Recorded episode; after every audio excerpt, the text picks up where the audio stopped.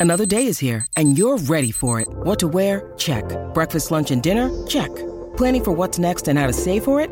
That's where Bank of America can help. For your financial to-dos, Bank of America has experts ready to help get you closer to your goals. Get started at one of our local financial centers or 24-7 in our mobile banking app. Find a location near you at bankofamerica.com slash talk to us. What would you like the power to do? Mobile banking requires downloading the app and is only available for select devices. Message and data rates may apply. Bank of America and a member FDIC.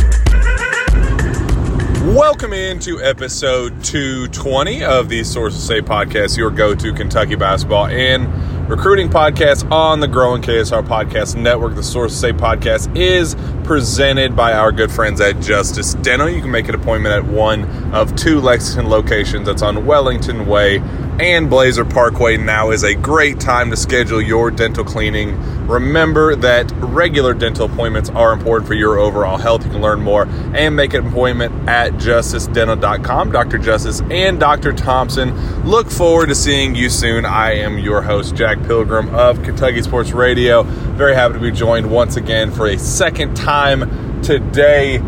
Drew, Big Blue, Drew Brown of a Blue. Drew, how are you hanging in there this evening? Um, it's 2:41 a.m. We're driving on uh, 65 South here, so I've been better. You know, uh, there wasn't a lot, Jack, that could have probably got me upset. Um, but the way that that game played out definitely stung. And you know, I said on our pregame show that, that no matter what happened, I'm, I'm done with sentiment in John Calipari and his Kentucky Wildcats, and um, it's time to win some games. That one did play out uniquely to where I'm not like I don't have any really necessarily holistic, I guess, major concerns but not making excuses. You got to win these games. Losing five of the last six in the Champions Classic um, is not a stat that I wanted to lay my head down to tonight. Uh, it- whatever it is about this god awful Gainbridge field house, um, used to be Banker's Life field house when the uh, losses originally started racking up, Drew. Uh, this was where 38 and 1 happened. Ah. This is where St. Peter's happened. This is where the welcome to superstardom Zion Williamson happened. Um, uh, this is where Kansas, uh, in the COVID year, where it was the worst venue and environment for a college basketball game I have ever seen and experienced in my life. Uh, you heard every single squeak and every bounce of the ball. Uh, not a single fan in the stands. The uh, logistics of that event was absolute trash. I despised everything to do with that year uh, in particular. And then that ended up being a loss as well against Kansas, uh, where Kentucky played absolutely pitifully. Um, which seems to be a recurring theme here at uh, in Indianapolis. So, um, before we even get into the nuts and bolts of how it all unfolded and what went wrong for the Cats, I, I just I, I want Kentucky to never go back to Indianapolis for any event ever, Ever. again. Uh, tear that place to the ground, or at the very least, just avoid that arena at, at all costs, Drew, uh, because it is a nightmare. It is a living, breathing, just cesspool of negativity and awfulness. And uh, I will do my absolute best to never set foot in there ever again. It absolutely had St. Peter's vibes towards the end, Jack. I was in almost my same spot as I was in March. And once overtime started, there were several of us just looking at each other like deja vu, big time, and not the good kind. It was unfortunate, and um, you know, I never got the feeling that Kentucky was um, going to lose the game. I think they led for 33 and a half minutes, um, but obviously, once Oscar went down, I think Kentucky's hopes did as well, and damn, Jack, it just amazes me that he's able to come out and do that night after night. I mean, I just always discount his ability for whatever reason to go out there and get in the high teens and rebounds.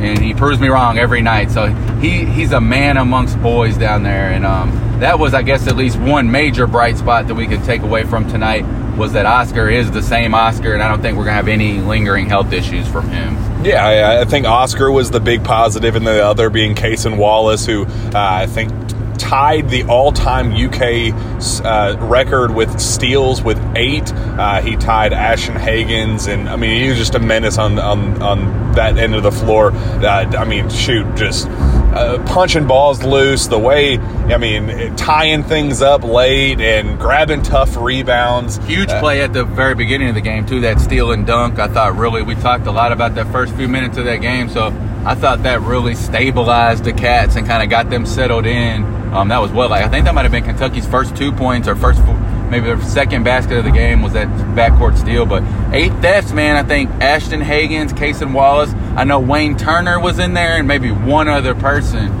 But um, that, that's pretty remarkable to get eight steals in your third game as a Division One athlete. Yeah, I think he's one of three players, Shai Gilgeous-Alexander and John Wall being the others, to ever finish a game under John Calipari with uh, a 10, 5, 5, and 5 stat line 10 points, 5 rebounds, 5 assists, 5 steals. Uh, that's pretty uh, remarkable company as well. John Wall, Shai Gilgeous-Alexander, for Cason Wallace. Look, this is a kid that uh, he he's a gamer. He's a winner, man. Like this is a dude that he's to put his life on the line to, to, to help you win games. And unfortunately, I don't think other players stepped up to the occasion and stepped up to the task the way that we anticipated.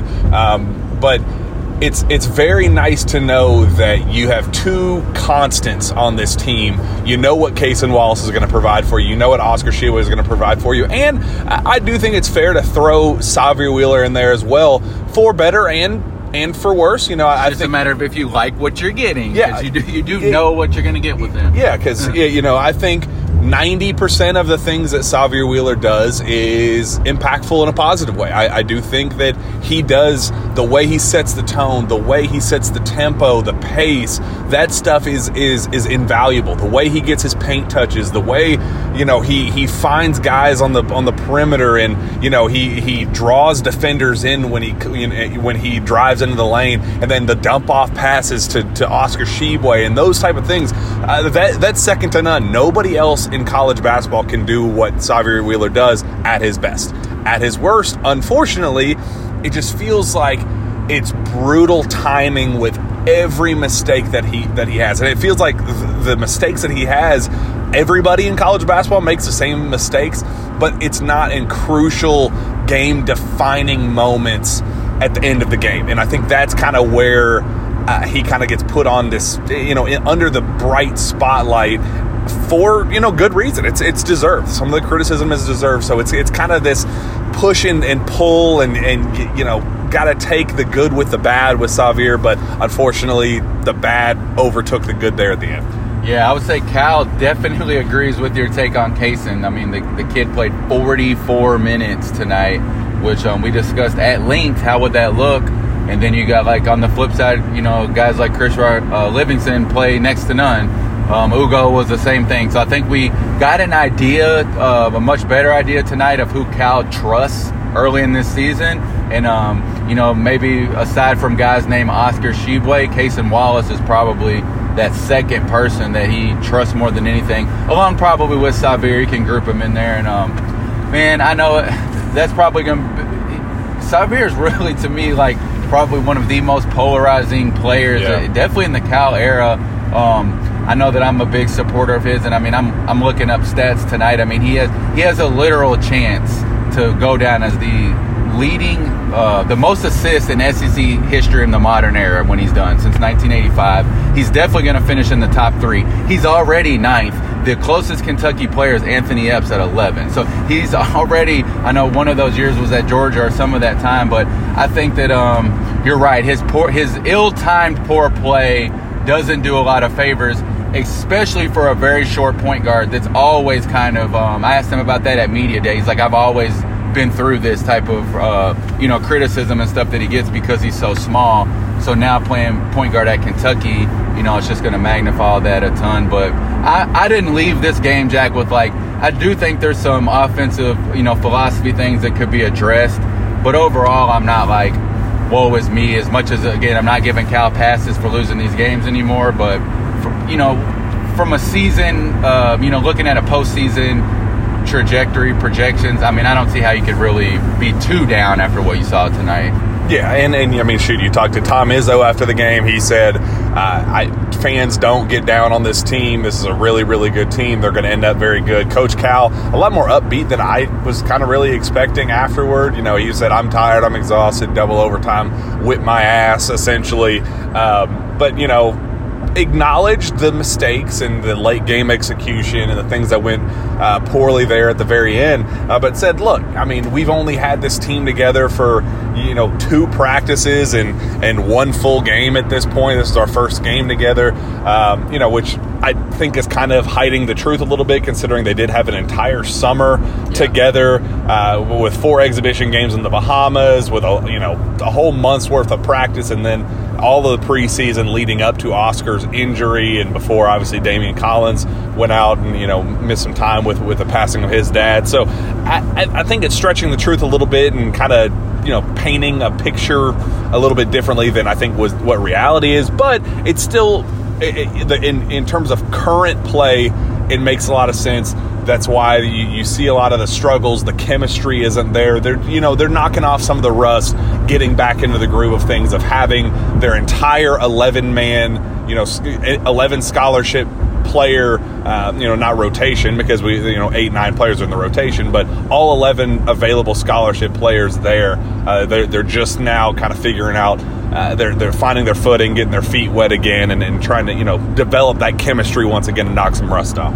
Yeah, well, um, last time I checked, Jack, Michigan State gets the same amount of time to practice. I don't even know that they got a summer trip this year. So, as where I, you, you know, anybody using logic and ration can understand where coming from when he says that, but nobody wants to hear that stuff tonight. like I said, this is yeah. this is a compounding thing. You've lost five of the last six in the biggest um, you know event in college basketball when the whole purpose of that event is to showcase the sport literally so you know the four you know four of the the best teams in, in the game every year and so for us to come out five of six and um, particularly make excuses like that after I, I just don't like it I think um, he's always going to say oh I put it on me um, you know what else is he supposed to say but you know another big chance though that's if there's one silver lining too it's that um, you know Kentucky will, will, have another big opponent relatively soon that can wash the taste out of, out of their mouth here because I'm still in the camp that if Kentucky beats Gonzaga, um, you know, it'll uh, it'll soften this memory quite a bit. Yeah. Uh, I guess you, you brought up St. Peter's earlier and, and how similar the two games really are. Uh, just the way they finished, the late game execution, the tightness there at the very end, Drew, is something that is an, unfortunately a familiar feeling that when the time, you know, the th- things get tough there at the end. It feels like every single shot is hard to come by.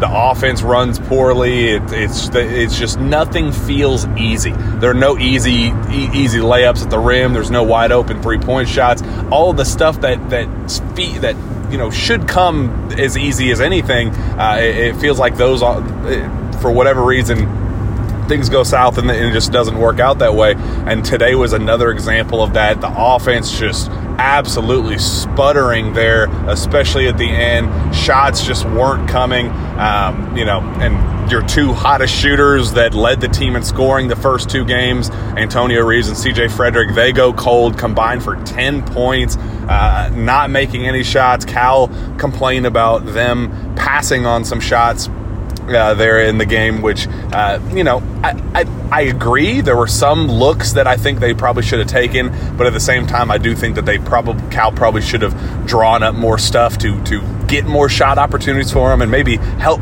help them find their groove a little bit more. Uh, that's kind of a, you know, one of the biggest topics after the game, Drew. So curious your thoughts on that. Just the idea that, um, you know, not a lot of looks for CJ Frederick and Antonio Reeves when the offense was sputtering the way it was. Yeah, my two pregame um, keys to the game were rebounding and making shots. Sounds simple enough, but they got out rebounded. And then um, really surprised though, Jack. I mean, or uh, maybe not really surprised, but I was a little surprised that they shot 25 three pointers. I mean, they shot 25 threes. We know that's not crazy typical of a Cal team, but only made seven. That 40% mark is what we said. To beat good teams, you need to be up around there. And if they would have been, you know, made a couple more shots, they went in regulation. But I do think that um, he went away from Antonio Reeves too fast. I mean, that's a guy that's trying to build his confidence at, at this type of games. We talked this morning about how he hadn't really played in a game like this. So, so, you know, let him get acclimated. You know, if you're going to put Daimion Collins out there for 19 minutes, I think actually Reeves did play like 22, but it just felt like late in the game, Jack, we should have like trusted him to do what he was brought here to do, and that's put the ball in the basket. He's here to do that, and if he can't do it in a big spot against Michigan State, then I don't think Cal would have brought him here. So that was a little frustrating. He said after the game in hindsight, maybe he should have played him a little more. Another thing people probably don't want to hear 10 minutes Yep. after the game ended.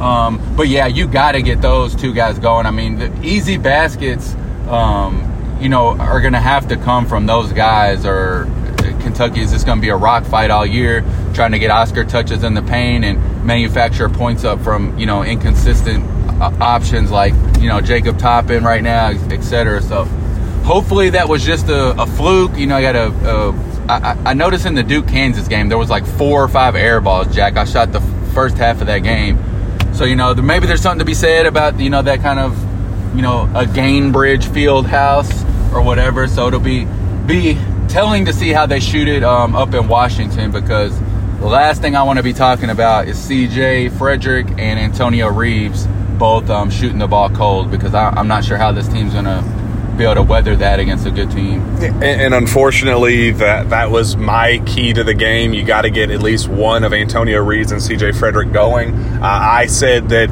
you know we could see an inefficient night from Antonio because he did admit going into the first exhibition game that he had some some first game jitters. I I don't think it was a confidence thing. I, like we talked about a little bit earlier, uh, you know, before we started recording. You know, I thought that he shot confidently. I thought he played with a lot of confidence to get to his spots. And you know, Cal said that he passed up on shots, but like you mentioned just to me in passing, uh, that yeah, he was passing up on shots to create what he thought in his mind was an easier look at you know you know 15 foot range you know s- 13 12 foot range you know on the baseline you know you the you, you know pump fake and you know try to get an easy look a little bit closer. Uh, we saw a couple of those from him and and you know unfortunately they didn't fall and it was you know probably like him to, to launch instead of uh, you know try to do a little bit too much but Yeah, I liked him catching the ball in the corner, and I said he. I think he was playing. I thought he was using his instincts. He was catching the ball, and he felt like the best thing to do was rip it through and put it on the ground a few times. And I will say too, I got a pretty good picture, um, or at least one that showed he got kind of poked in his eye on that one awkward layup that didn't go, and he thought he got fouled, and it, there wasn't much contact. But it was finger to his his eye area, so no doubt he missed that one. But um, I kind of left encouraged with that. I mean, yeah, it would have been nice for him to take some shots and make them. But I thought that um, you know, just catching and shoot doesn't take really much courage. But I thought he was trying to make the right play. But man, let's do something to get his, his confidence rolling because I mean he was averaging 20 a game, Jack, before Yeah. coming in here. And now it was like he wasn't even involved much at all. So pretty much worst case scenario. Um, besides CJ getting a couple late buckets between those two, and, and that's really where you were hoping, you know, a good bulk of your offense was going to come. Yeah, and I said before this game that I, I was expecting more from CJ. You know, being from playing at Iowa for two years, being in the program for three. You know, in the Big Ten, uh, going up against uh, you know schools like Michigan State. You know, the tough physical. I thought this game was was ready made for him. I thought this was a perfect opportunity for CJ Frederick to make an impact and you know show the value that he brought as uh, you know a veteran you, know scorer on the wing and you know he did some things well uh, you know struggle a little bit defensively a little bit more for He my almost got dropped on a crossover, big time, Jack. Shout out to Cason Wallace, but eight steals aside, I think he took a foul on that one. He thought he had all ball, but had he not thwarted um, that offensive move there, because CJ got crossed big time left to right. So I think some of his maybe um, he's such a smart defensive player. But you might have saw a little bit today. He's just um, you know lacking a little bit of athleticism, whatever. Yeah. I mean, he needs to be out there tickling the twine, making some shots. Um, and when he's not doing that, it gets a little iffy. But yeah, he got he got put in a blender there pretty good in the second half. Yeah, so the, that was one of my takeaways. You had to get one of those two going. Neither happened. My other takeaway was what was going to happen at the four position. If you you had to get somebody from that four position to emerge, I didn't care who it was. Jacob Toppin was my likely guess because he had started out the season so cold and, and he, you know, was a guy that everybody is anticipating to make a star leap. Cal has constantly raved about uh, just his how much he's been in the gym and how hard he's been working, the shots he's been putting up. He said after this last game against Duquesne uh, that you know he was really frustrated with how it's not translating to the game and, and, and onto the floor uh, for the work that he's putting in in practice. It's just not taking that next step into the into the game. Uh, and said that you know he was kind of waiting for his breakthrough. So I kind of thought it would be him that didn't happen. He struggled quite a bit. Shot again didn't fall.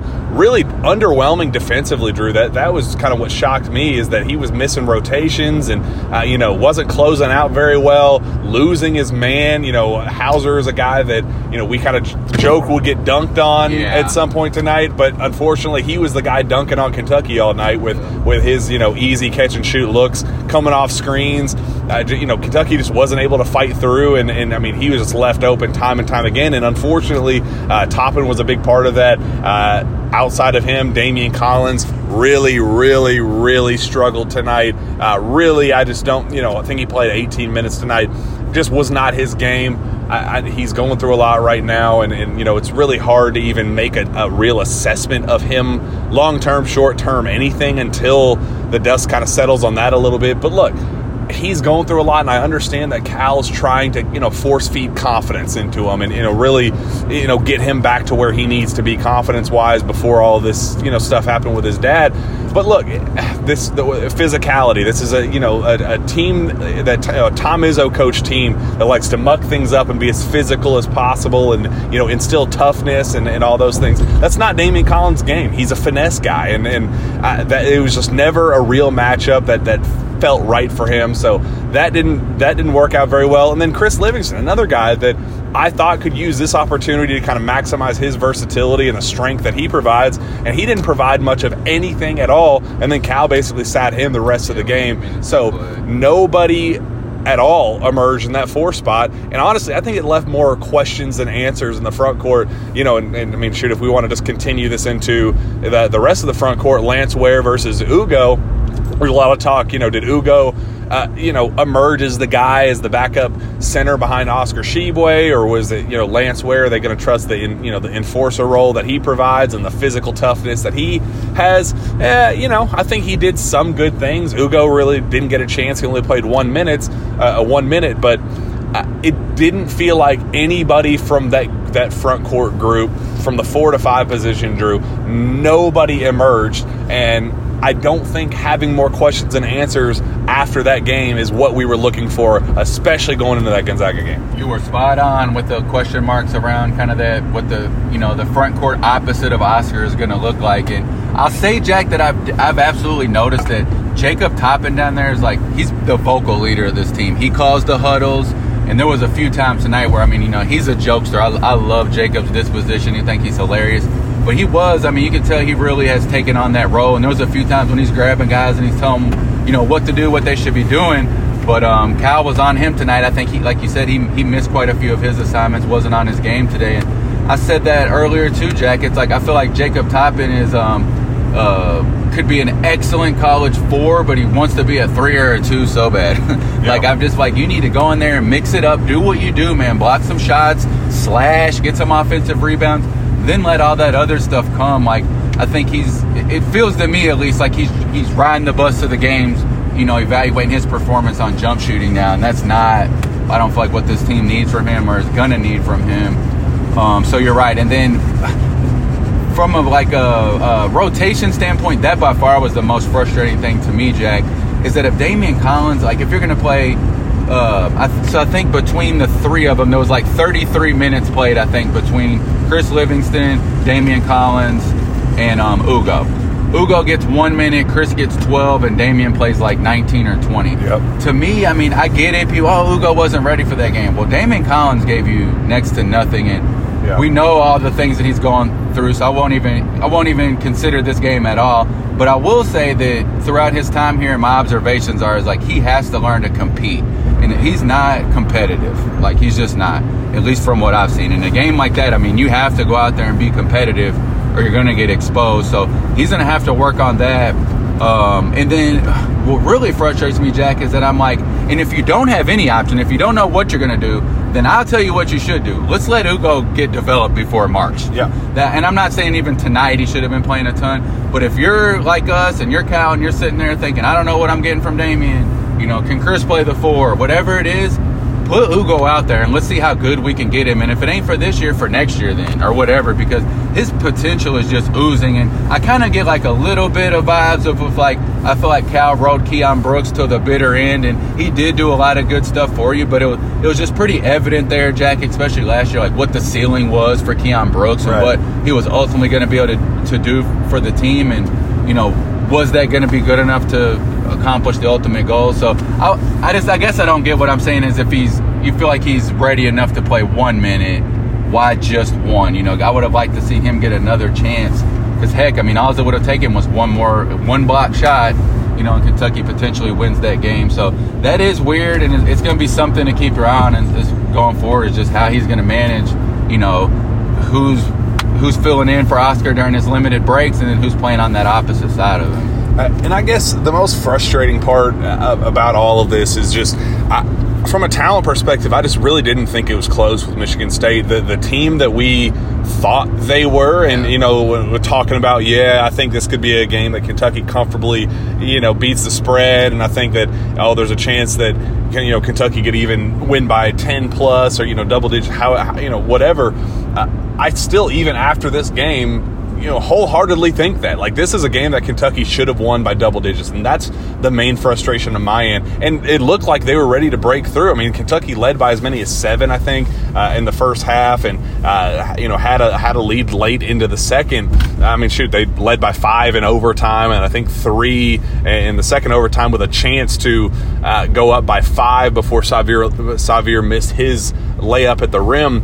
Uh, so they had so many opportunities to kind of bust the thing open and, and really solidify themselves on the big national stage, and they, they they could just never break through. And that's just really frustrating, knowing how much talent is on this team and how many pieces there are. And I mean, that's why Cal said after the game, you know, he was kind of lighthearted and said, "Yeah, you know, it is what it is. Uh, you know, this team just wasn't ready to finish. We, we weren't ready to execute late uh, down the stretch when you, know I, I, he knows they're going to down the road, but you just want them in this environment in this setting to be able to do that. And unfortunately, uh, that just wasn't the case. So The uh, the scary part too, Jack, right now is that I don't think anybody's like boiling over frustrations have much to do with this game at all. Kentucky fans, Calipari, all of these players, they're holding all the baggage of everyone before them, specifically last year's two seed that lost. So um, I know I'm in that camp, and I'm usually kind of the opposite of like I usually take it game by game. Hey, you know, he had him in a position to win, but I know myself and many others were really carrying that baggage um, from these tough losses. Because I mean, at some point you just got to win games. Jack can't be a good team. We're gonna get better. We're gonna get better. You have to win. And I, I'll I'll end my part on this. Had I had I been in the press conference and heard Coach Cal call Tom Izzo Tommy, I probably would have thrown up everywhere. So I'm glad I didn't have to hear that. Drew, let's get out of here. Actually, one one last thing. Uh, what are you looking for uh, for in Kentucky's trip to uh, Gonzaga? Uh, do you expect them to pull pull things uh, out and uh, you know kind of turn this uh, quick you know black eye that they have into a- a brief positive going into next week? Man, that's going to be such a tough game, I think, to evaluate. I mean, Kentucky, no- college basketball teams really, but Kentucky doesn't travel 3,000 miles to play games very often. It's going to be a Sunday. It's going to be just a lot of unique aspects of it. Obviously, Gonzaga's really good. Um, man, it's, it's such a tough spot because again, I don't want to be sitting there saying anything but a win is going to be very disappointing. But uh, I guess the thing I'm going to be looking for, Jack, is I hope we shoot over 23s again. I'd love to see Kentucky shoot 23s, but let's go ahead and make eight or nine this time and not seven for 25. So hopefully, um, maybe a little bit of offensive continuity. You know, Gonzaga, that's that's their mold. They play very beautiful, typically type games. So maybe it'll rub off on us. Um, but yeah, these next two games, just make it look pretty, narrow this rotation down, make some shots. I'm right there with you, Drew. Let's uh, get out of here. Where can fans find your work? Uh, Twitter at Big Blue Drew 33. Check out A Sea of Blue And um, yeah, we'll get all your news there, cover all the sports. So thanks, Jack. It was fun. I know you, you have to be at the airport in literally like 90 minutes. It's 3 10 a.m. So if you're listening, thank you. that wraps this up. You can find my work on, uh, on Twitter at Jack Pilgrim KSR. Reach, out- reach out to me via email, jpilgrim at KentuckySportsRadio.com. With that, we'll be back next time for the Jam Pack Sources Say podcast. We will see you there.